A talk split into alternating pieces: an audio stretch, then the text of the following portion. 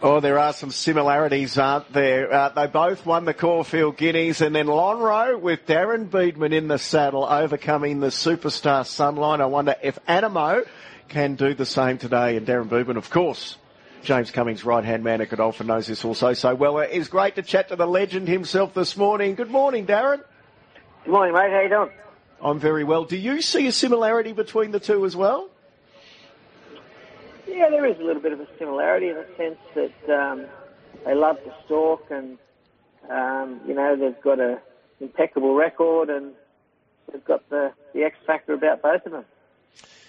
And we were talking, we had this chat the other day and we were talking off air about it before, Darren. I think the, the great thing about Lonhro um, and Anamoe is that they've been able to exist for long enough on the racetrack where we get a really good handle on, on their actual ability. A lot of the colts go off to stud very early, but Anamoe is now advancing towards uh, his four-year-old year, and we, we saw a lot of Lonhro as well.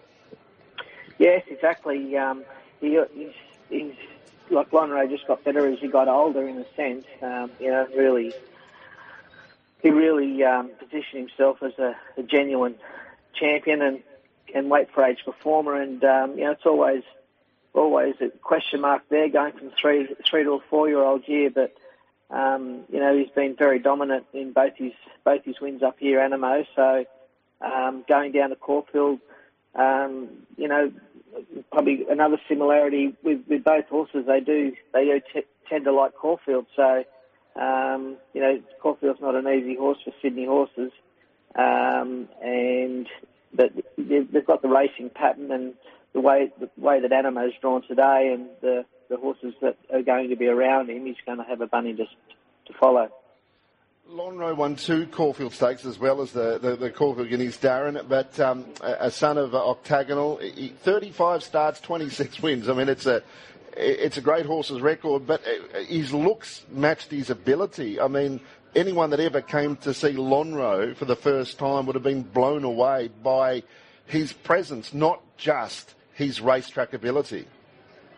He's held that all the way through his career. You know, like, like right from when he was a, a young horse. You know, Suzanne Philcox, she's got photos of him when he was a foal, and um, you know, and, and you know, he's he's just that black, picture perfect, real masculine type of horse, and um, you know, for a stallion to be having 35 starts was a um, was a was, you know was a was I'd say a miracle in itself because, as you said, you know, a lot, of these colts and stallions go off to stud, but he had the temperament to go with it, um, and he, he he just had a had a presence about him when you're around him, and even at um, you know the ripe old age of 23, 24 now, he still has. He was chunky. Anamoe's lean and a little bit taller. They both got pretty heads. Um, what, what interesting separation in their personalities. Uh, you got a great description of Anamoe the other day. He, he, wants to be your mate, but when you get close, he'll he'll, he'll try and headbutt you. So he's he's an unusual friend, Darren Anamoe.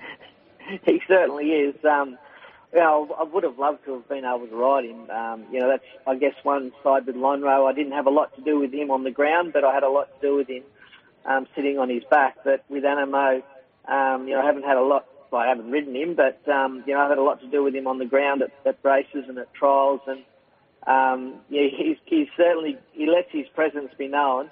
And um, as as I said earlier on in the week, you know, he'd, he'd rather he like he wants to be a friend, but he wants to be a boss. So he, he lets you he, he lets you know that he's he's around and, and that he's he's in charge, and you've got to let him have his way a little bit, and he'll come round to you. So he's um he's he's he's got a personality about him, which um, you know most good horses have.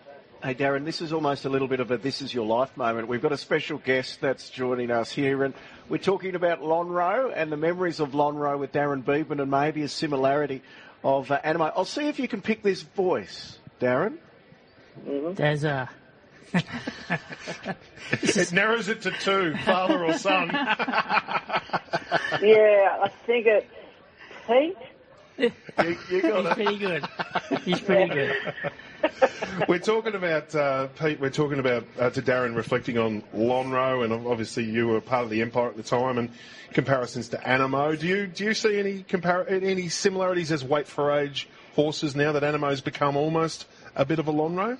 On the end, end of his name's the closest thing to him at the moment. Okay, beautiful. no, we like honesty in context. That's good. But, but look, he, I, I'm, I'm not underestimating him, but uh, Lonhro, he, he was good. He, he was better, but he ended up being great. So it's a long way to go before we get that, that level. But he's certainly he's done all that's been asked of him up to this point in time. But um, but from now on, it's the heavyweights. He's four year olds up. That's when you really find out the man from the boys. And uh, he's got the credentials to, to be there. But um, whether he's got the grit and real top races, time will tell.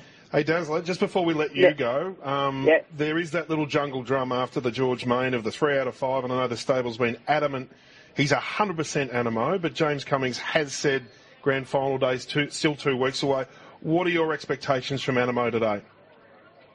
Oh, look, you know, I think that um, he, he probably he, well, he, he, couldn't be going into the race any better.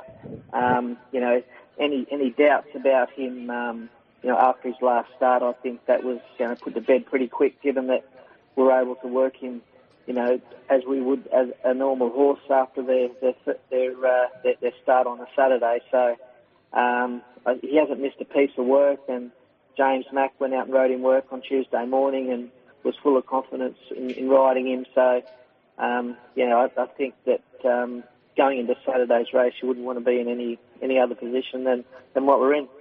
Just two quick ones. Golden Mile, will he run the mile?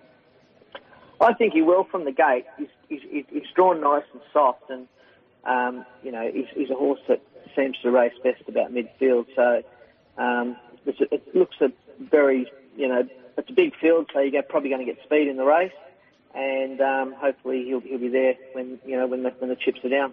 And Peter, who had a, a birthday uh, yesterday, is a very mild-mannered man. Comes across that way in the media. Did he ever give you a, a spray if you wrote a bad one? No, Pete was pretty good. It was Hawksy that I was always worried about. I Well, just- I Hawks, was which a hawks are we talking about? I was just a messenger. Wayne. There used to be some big ones. Wayne. Yeah. it was more it was more Wayne than anyone else. well, we all know about Wayne. Good on you, uh, Darren. Great to catch up, mate. Could be a big day for the Blue Army. Best of luck. Thanks, fellas.